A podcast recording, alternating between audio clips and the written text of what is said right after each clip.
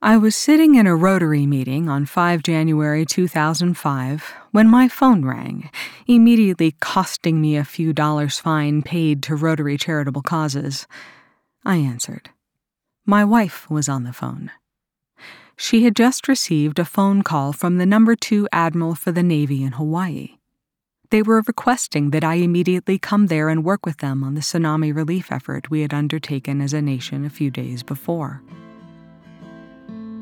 Just a poor wayfaring stranger traveling through. Hi, everyone. This is Ivy Tara Blair, coming to you from Shelter in Place, Missoula, Montana, presenting Ivy Tara Blair Unplugged Quarantine Edition. Today I have a special reading. And before I get started introducing it, I want to give a strong content warning.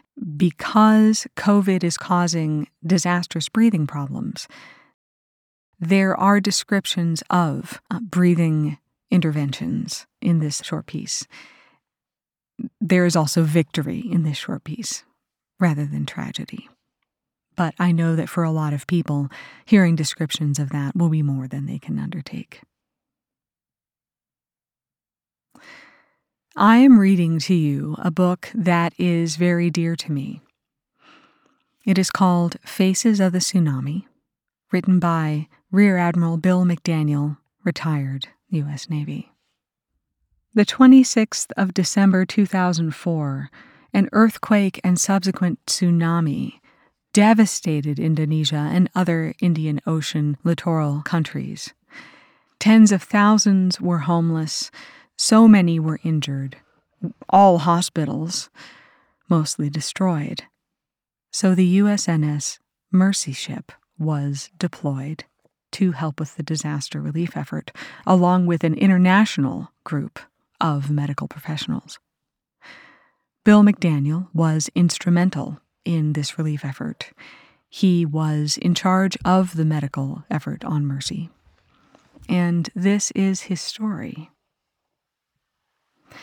It's a story with triumphs and tragedies and every kind of painful and joyful experience one might have in months of helping a country after an aftermath of this scope.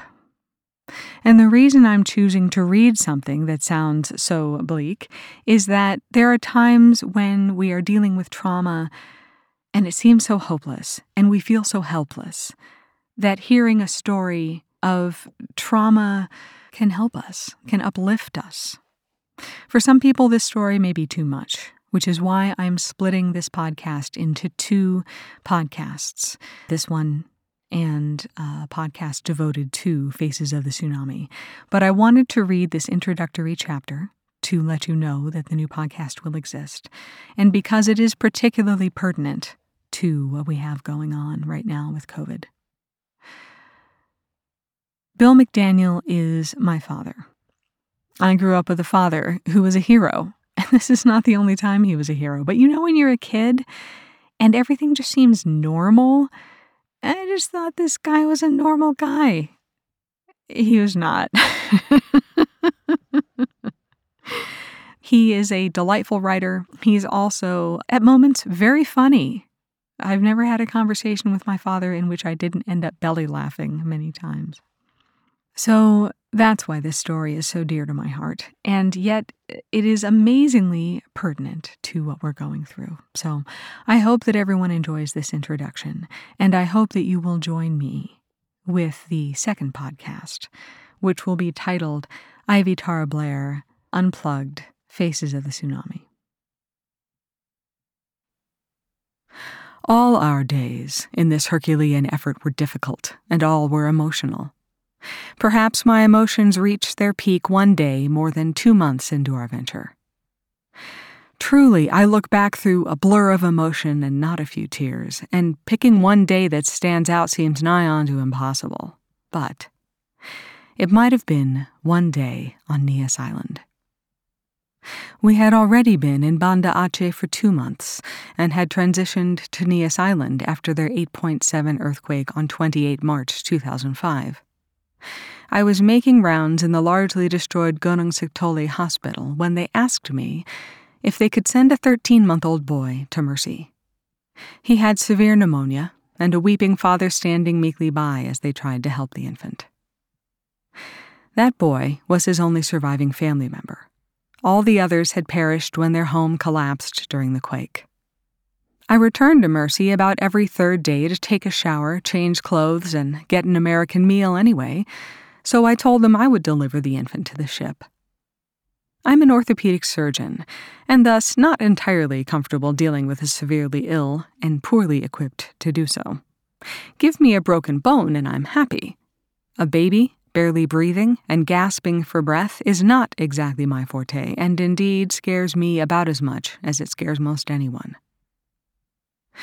However, not knowing exactly what I did not know, I gathered the gravely ill infant up in my arms with Dad holding an IV bag which was trying to deliver fluid to the severely dehydrated child through a precariously placed tiny needle in a tinier vein. I got a van to take us to the local soccer field, the staging area for our helicopters as they arrived from Mercy. During the 15 minute trip from the hospital to the field, I noticed with some alarm that the infant was really having difficulty breathing. His father had noted that fact also, and just wept harder as we rode along, sure that his son was dying. It seems that Dad was a considerably better diagnostician than I was. Once at the field, I requested the military radio operator to contact the ship and get a helo en route to us. He turned to the radio and initiated a conversation. Content with the efficiency of the communication process, I retreated under a roof shelter with the baby and his father, with an interested mix of locals looking on. They enjoyed the spectacle of the helicopters arriving and leaving, and perhaps the drama encountered occasionally when a patient was particularly ill. I was not to disappoint them. The baby would cease breathing and start turning blue. I would shake him, wipe his face and body down with a towel, and repeatedly entreat him to breathe. The baby would gasp for a while, and then the cycle would repeat itself. I had borrowed a towel from the van that brought us to the field, and had the father keep it damp with a bottle of drinking water he had with him. Dad just wept, and the surrounding crowd watched curiously. They didn't understand anything I was saying, which was just as well. It was not medical or scientific talk at all, just abject begging for the child to live and to continue breathing. The crowd grew to perhaps a hundred folks watching silently. They had seen so much death that this was just another to them, I suppose. Not to me, though. I have never had a baby die in my arms, ever. I sure as hell did not want this to be the first time. After 30 minutes or so, I grew restive. The helo drivers usually responded quickly, and there was still no sign of an incoming bird. I walked over to the comms fellows and asked them if they had gotten through to the ship. Yep, they had. Father followed me along, holding the IV bag. I noticed that it was not running. The IV had become dislodged, and the child was no longer getting fluids. I did not have another IV set up to attempt another stick, which I guess was a good thing. I could never have found a vein in this critically ill infant anyway. Another 30 minutes or so passed. Now, you should understand that these were absolutely the longest minutes I had ever endured. Ever. I was constantly stimulating the child, tickling his feet, bathing him in cool water, anything to keep him responding enough to just take another breath and another. And I talked. Dr. Dana Brainer, a wonderful pediatric intensive specialist from Portland, had told me a few days earlier when we were rescuing another very sick infant from the Russian tent hospital that he had never lost an infant while he had been talking to them. I don't know why that might be so. Perhaps the babies stay alive to see what inane thing you might be saying next. Regardless, with little medical expertise to fall back on in the current circumstance, I followed Dana's advice. I talked nonstop for close to two hours. I sure hope the Indonesian onlookers did not speak English. My abject begging would not have comforted them with a tremendous knowledge base of medical care made in America. After the longest hour's wait in my history of ill infants, I went back over to the comms guys. They assured me that they had passed the word along. I grabbed the mic from them. Where the hell is my helicopter? This baby is dying here. There was a moment's silence. Who is this? The speaker responded. This is Admiral McDaniel. Who the hell did you think was waiting out here for you guys to show up? Admiral McDaniel, did you want a medevac chopper? I almost dropped the mic. Hell yes, I want one. I wanted one an hour ago. This kid is going to die here with Dad, and about 100 Indonesians watching our lack of efficiency. Suddenly, another voice came on the line. Admiral, this is the flight deck on Mercy. I'm sorry, sir, we did not get the word that you had an urgent mission. We were going to send a routine bird later. They're departing the deck now, sir. I don't know what happened. I know the kids at the field communications station had passed the word along. Just garbled comms, I guess. As it turned out, the ship was about 80 miles away, so it took another 45 for the helo to get there. It did so with style, however, Instead of the usual high, slow approach, so they would not disturb any of the surrounding buildings, they came in low and extremely fast, blowing several sheets of tin off roofs en route. Dad and I ran toward the field and were aboard within seconds of their arrival. We departed just as they had arrived, low and fast, to the cheers of the gathered onlookers. This was a far more exciting extraction than they were used to seeing out of the field. Plus, Maybe they had understood the gravity of the situation. Or perhaps they were just tired of hearing me talk. I was getting hoarse by that point. To my good fortune, another physician had shown up shortly before the helo arrived, and he joined me in my efforts to keep this kid among the living. And frankly, both of us were slowly losing ground in that effort. We arrived back at the ship, and my friend Dr. Brainer was waiting on the flight deck.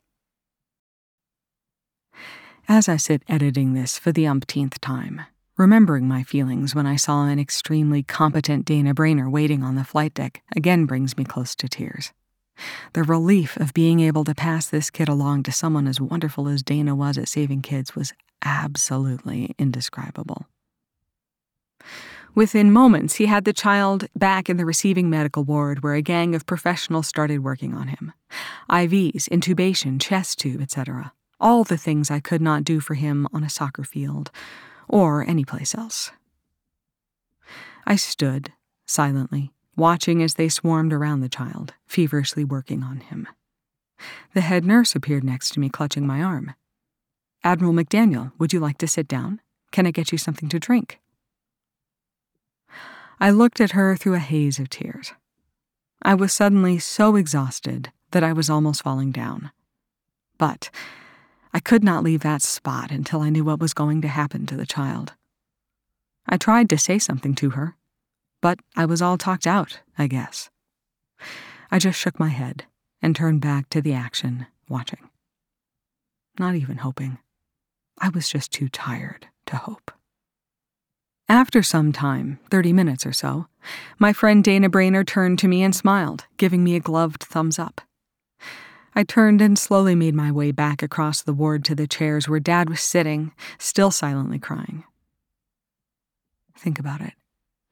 This slight, 40 year old man had awakened six days before with his house fallen down around him, with all the members of his family dead around him.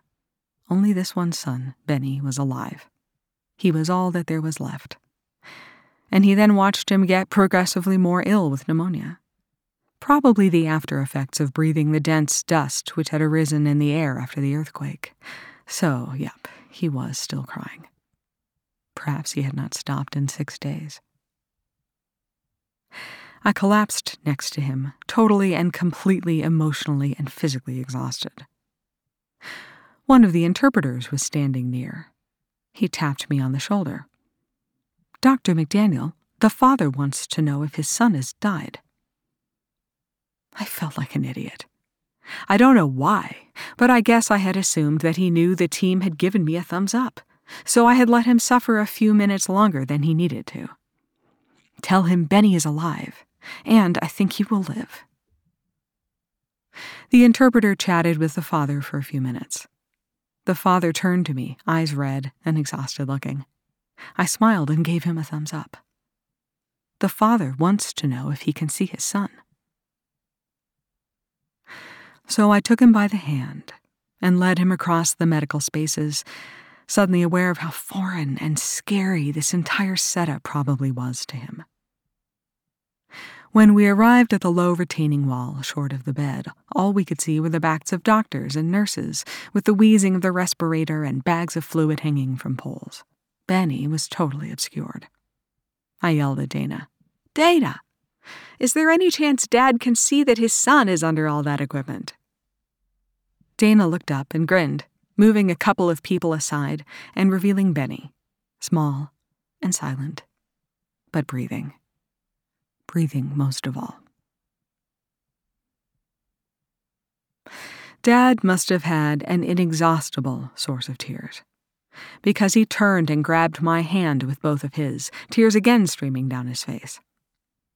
With great dignity, he bowed his head, touched his hand to his heart, and murmured, Terima kasih, Terima kasih. Thank you, thank you. Geez, all I could do was try to match him tear for tear. I've thought about Benny many times over the years since then. I imagine that someday he will have such bad dreams, he will have to see a psychiatrist. His complaint will likely be that he continues to see in his dreams this big, ugly, freckled man leaning over him, and the guy just would not shut up just wouldn't shut up, like that was the most important thing he could do talk. The chief nurse finally came over to me and led me away to a hot cup of coffee. I went happily, but totally depleted. I slept soundly that night. Benny lived. If I ever have to do something like that again, I may not.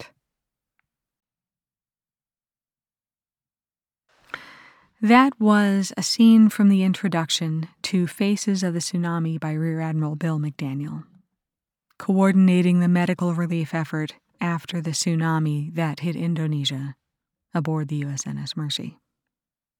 I won't continue reading this book as part of the main podcast.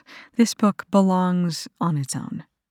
But I wanted to include this introduction to remind all of us that even in the middle of absolute disaster, medical disaster, there are victories as well as tragedy.